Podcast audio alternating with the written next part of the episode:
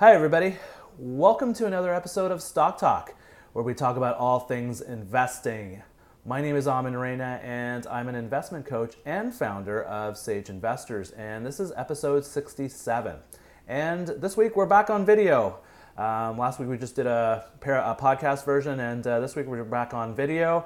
Um, you can see, check out the video here on uh, sageinvestors.ca. We're not doing uh, made a decision. I don't think I'm going to be doing too many too much Periscope anymore. Um, basically, I just find that the volume and traffic of people listening to uh, stuff on Periscope or watching me on Periscope is way way lower than if I just create a video and post it on my website or just creating a podcast. Um, big thing I want to say is uh, in the last few like we've hardly been podcasting. We've just put all our episodes on on uh, iTunes literally just for a month, and it's just amazing to see what the traffic has been.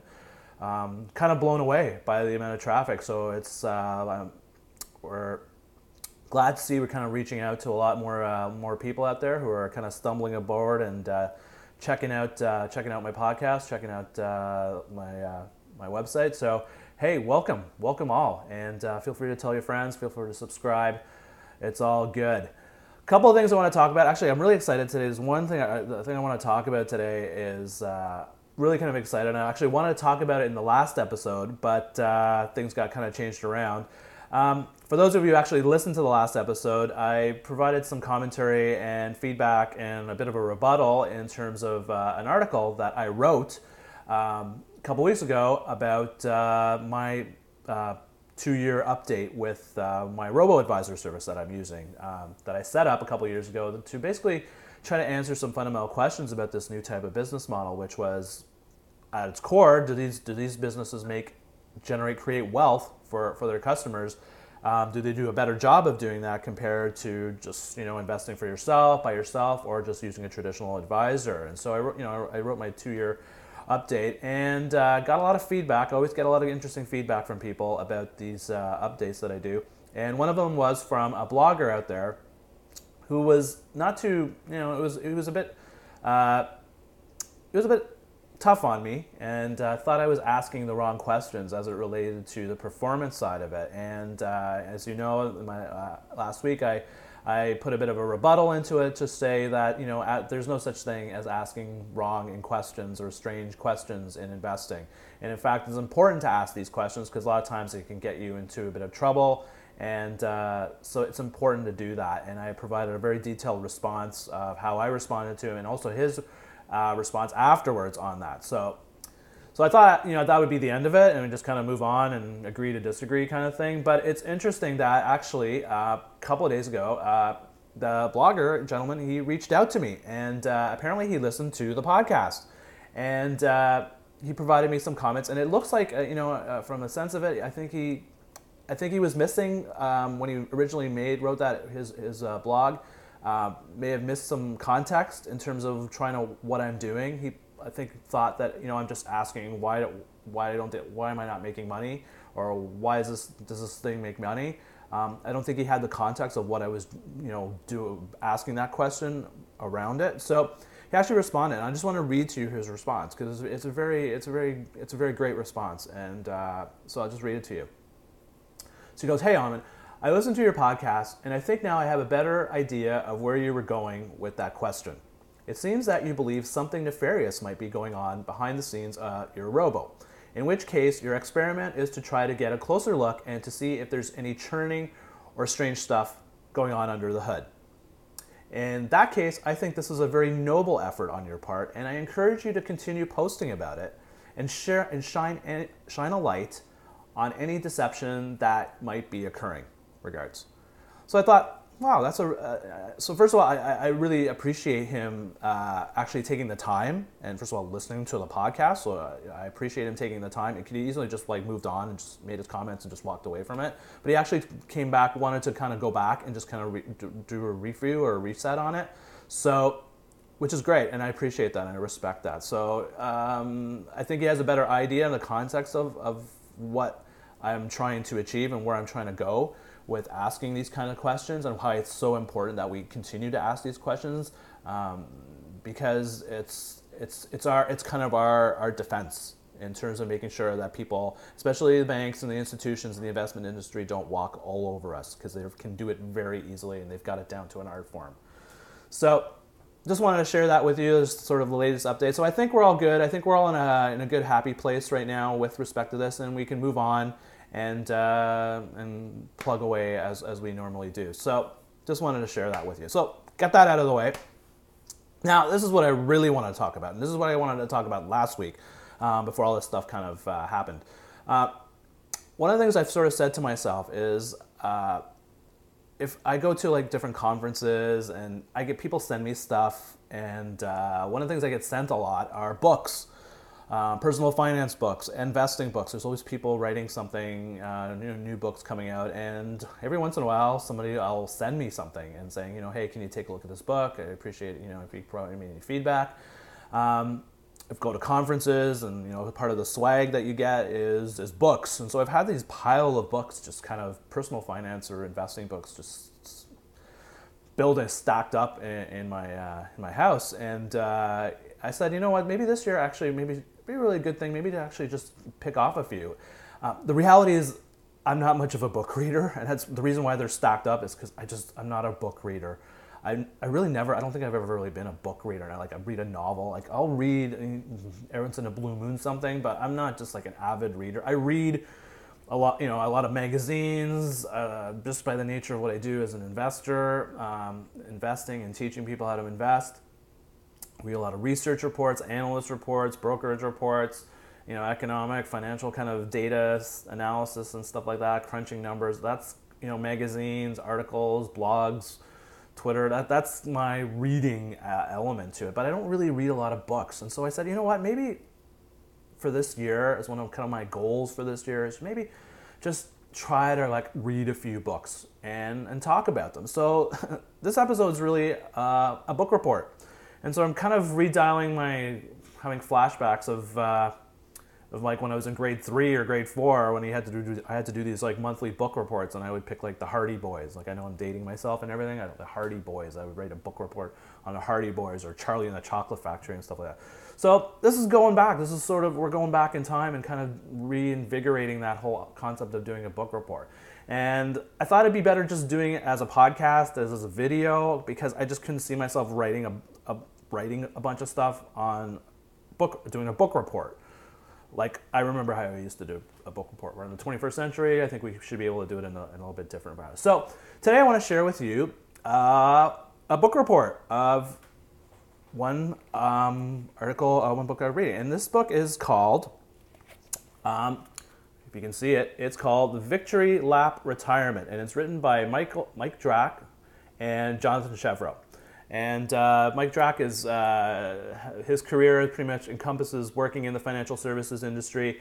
And Jonathan Chevreau, if you know, if you're up here in Canada, he's very well known as one of the, you know, one of the top personal finance writers, uh, journalists uh, out there. Worked for the Financial Post. He was editor at Money Sense. Uh, man knows his stuff. I've known him for a few years, and uh, it's just a wonderful person to have a conversation with. And so, Mike, uh, Jonathan, and Mike uh, was at a conference uh, a few months ago, and they were just releasing their new book, and gave me a copy of it. Actually, autographed it to me. I really appreciate it. That's sweet.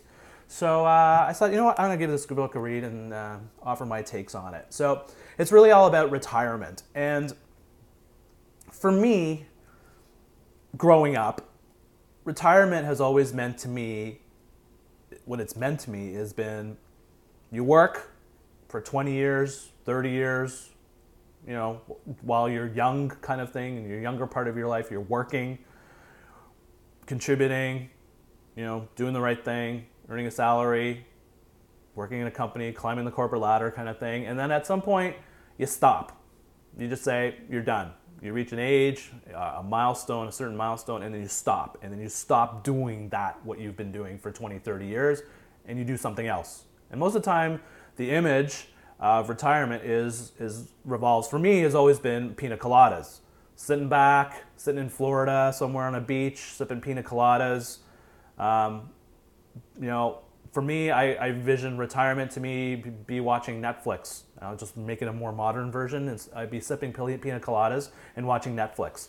And it's actually interesting because right now my life is like my kids, and all I do is I come home and I spend my all my most of my waking hours with my kids and my family. And so I hardly get to watch. Like I have Netflix, I hardly get to watch. And so what I do now is actually every time I see something or somebody tells me about a good movie or show on Netflix, I actually I have a list now of all these shows. So the premise is being it's my retirement list in that when I eventually retire or whatever that is, whenever that happens, um, I'll have this list, and so I can just go down Netflix and watch. It's sort of my Netflix that I'll watch for the next 30 years after I retire. That's kind of what I've, like, I've always, you know, in my younger days, what I think of retirement. I think that's what a lot of people still think of retirement is. It's just you work and then you stop. But I've noticed, like, a sort of as I've get gotten older, um, I've seen some things around me. And first of all, I, uh, my, my, my most closest interaction with retirement is really with my dad. And he retired in his 60s. He did he did the corporate thing. He worked for like 30 years. Um, he was an architect. He worked for 30 years as an architect, and then he reached an age and he just stopped. And you know he does little things on site, but he stopped and stopped doing that job. And what did he do after? He basically one of the things he did was one of his passions in life and what he's done all his life is he's painted. He's, he's an avid artist and he's been painting since he, his, his youth. And uh, he's just got all these paintings he's done over the last. And now he, what he does is he, he what he did actually after he retired was he opened up. Um, he, he rented a studio and he spends most of his days at the studio during the day and he goes goes to it's kind of like his office in a way and he goes and he paints and because it just it brings he's so passionate about it. And now he actually is going out and you know displaying in, in shows and galleries and stuff like that. He's trying to get at stuff like but it's interesting because it's sort of like it's the full stop and that's what we think of retirement. It's just we we work and then we stop and then we do something else. And it seems like that's the traditional way we look at retirement but it seems like that whole concept now is changing dramatically, and there's a lot of socioeconomic reasons why that's changing. And I've when I saw my dad doing this, I said, I don't know if I can just work doing the same thing and then just stop and just try to find something else to do. I think I'm going to have to find. I think I see myself just not full stop retiring. I think I'm just going to be doing something else. Um, I think I'm going to be in good shape. Hopefully, I'm in good health. Um, and I'm hopefully going to live longer than you know than the normal traditional kind of way we think of like as we age. So I think I could see myself still working in some way. Some I don't see myself being retired. I see myself being semi-retired, partially retired, contractually retired. I don't know what the word is. I could see myself like working three days, doing something, maybe working for somebody else or working for myself, and the other four days is just leisure, something to pursue other passions. And I think that that's kind of how I've now, as I've gotten older, have seen retirement. And it's interesting because then this book came. Jonathan uh, gave us this, this book that he's on, which is called Victory Lap Retirement. And it's funny because all these things that I was thinking about as I've grown older about what I think about retiring means and what it looks like, these guys have like articulated it. They've written a book on that. And I was going, wow, because a lot of times as I'm reading this book, I'm going, wow, this is like what I've been thinking about what I think about retirement. And so it's beautiful that these guys have actually articulated, I think, what a new version or a new vision of how we should frame ourselves with retirement. And what they're trying to do is trying to change the discussion, change the narrative of what we traditionally think of retirement, of what I've talked to you about. Um, instead of this, you know, work full stop and then do something else, it's kind of like work and then kind of find, kind of take time, and they call it the victory lap, where you just kind of take time to just kind of find your way, find something that that that that in, in that you're passionate about, that you want to pursue further. It could be anything. It could be a hobby. Whatever. Uh, it could be a hobby. It could be another business opportunity. It could another be another vocation. Whatever. But you have that zone where you kind of are kind of finding yourself again. Like you know, a lot of times when we finish school, we're trying to find ourselves.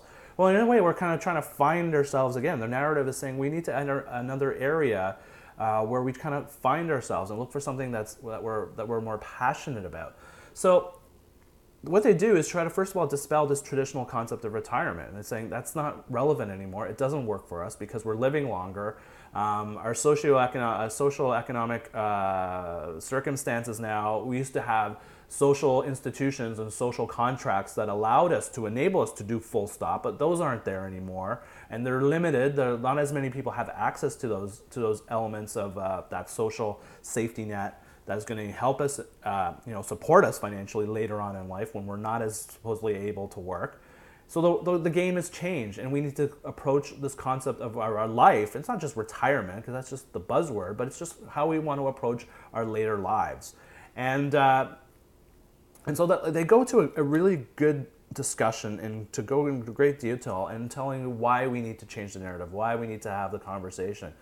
And most importantly, the, the nation, notion of it is that we shouldn't think about this sort of when we get to our 50s or 60s or whatever. This is something we need to kind of plant in our seed when we're much younger.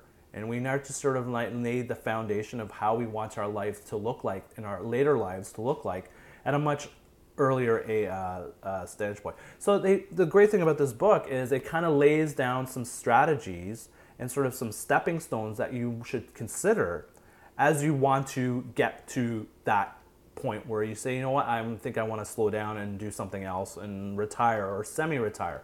So that's uh, so the book goes into quite a bit of depth in into how to some strategies, and one of them is you know they talks about um, digging an escape tunnel, and again part of this transition to this to this to our later um, to our later years where we're, we're taking steps, stepping stones. We're looking at other options, other types of uh, careers, maybe other options, uh, types of things that are basically just trying to uh, keep the passion alive, keep the motivation alive.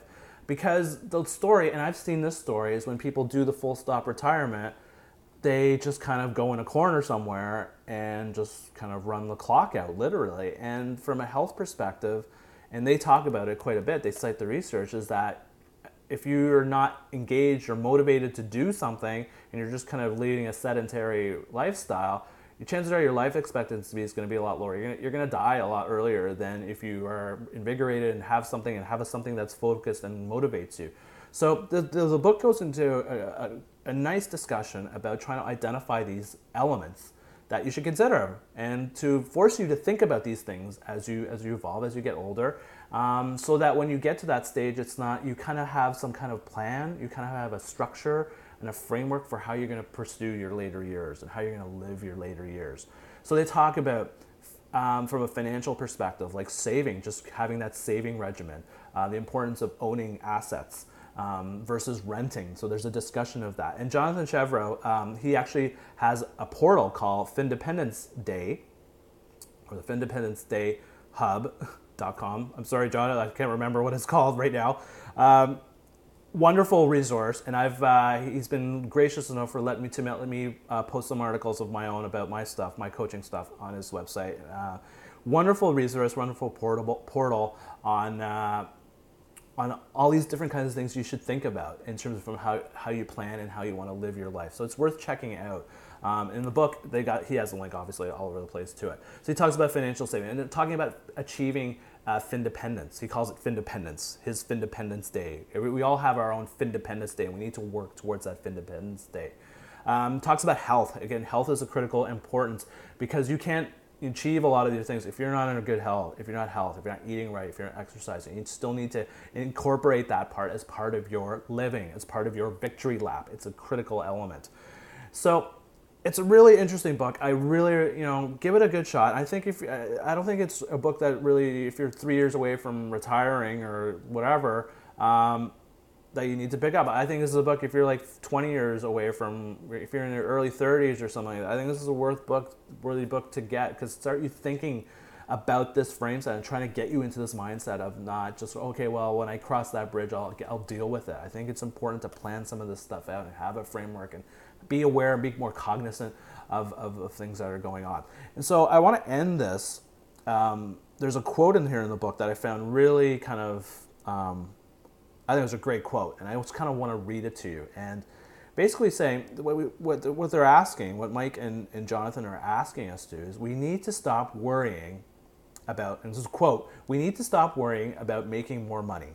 And worrying, and we need, let me read that again. We need to stop worrying about making more money and worrying about retirement. Instead, we need to focus on making a great life while we still have while we still have time. And I think that's perfect. And I think when you think about it in that way, it really frames how you should want to approach how you want to live the last part of your life, the last half or whatever section or you know episodes of, of your life. I don't know. I don't think that's a great term of it, but uh, so it's a really good book. And as I said, a lot of things that I've always thought about and I've been thinking about more as I think about the whole concept of retirement, they really articulate it very well. And uh, it gives me comfort that, okay, you know what, I'm not the only one thinking like this. And, and these guys did a really great job um, doing that. So, as I said, I don't read a lot of financial personal finance books, so I, I have no frame of reference on this. I read this; it's a really easy read. I was, as I said, I'm not a great reader on stuff. I'm not an avid like hardcore book reader. Um, I was able to get through this pretty comfortably and pretty painlessly. It was it was a, it was a nice read. So. Um, so check it out. Again, the book is called Victory Lap Retirement, and it's written by Mike Drak and Jonathan Chevreau. Definitely check it out. It's worth uh, definitely worth your time. So if you have any questions about this, um, feel free to give me a shout. You can give me a shout through my Twitter handle, which is at Sage Investors. I'm on there all the time commenting on various market issues and also commenting on my own personal investment decisions. Uh, you can hit me through my website, uh, www.sageinvestors.ca. And uh, if you're interested in learning more about investing and I, as I said, as, a, as an investment coach, one of the things I do is I teach and I mentor people how to make better investment decisions. And I've developed a whole series of online courses um, the Everyday Investing Program for if you want to learn how to buy and sell individual stocks, and how to invest in ETFs if you're kind of getting into that ETF space, becoming much more mainstream. Um, I've developed some online courses. Feel free to check them out and uh, sign up for them. And uh, and if you're interested in any coaching services, you want to kind of bump. Uh, bounce off some ideas on terms of investment decisions that you're facing and how you might want to deal with them and how you want uh, to uh, approach them. If you want to talk about them, feel free to give me a shout. I'm more than happy to set up an intro, introductory uh, convo with you. So that's all I got for you this week. And as of course, this episode and all our episodes are now in podcast form, so you can go to iTunes and download them, subscribe to them, or you can go to the website. You can download them directly from my website, sageinvestors.ca. So that's all I got for you this week. Uh, this has been Stock Talk. Um, my name is Aman Raina of Sage Investors, and hey, we'll catch you again another time. Take care. Bye.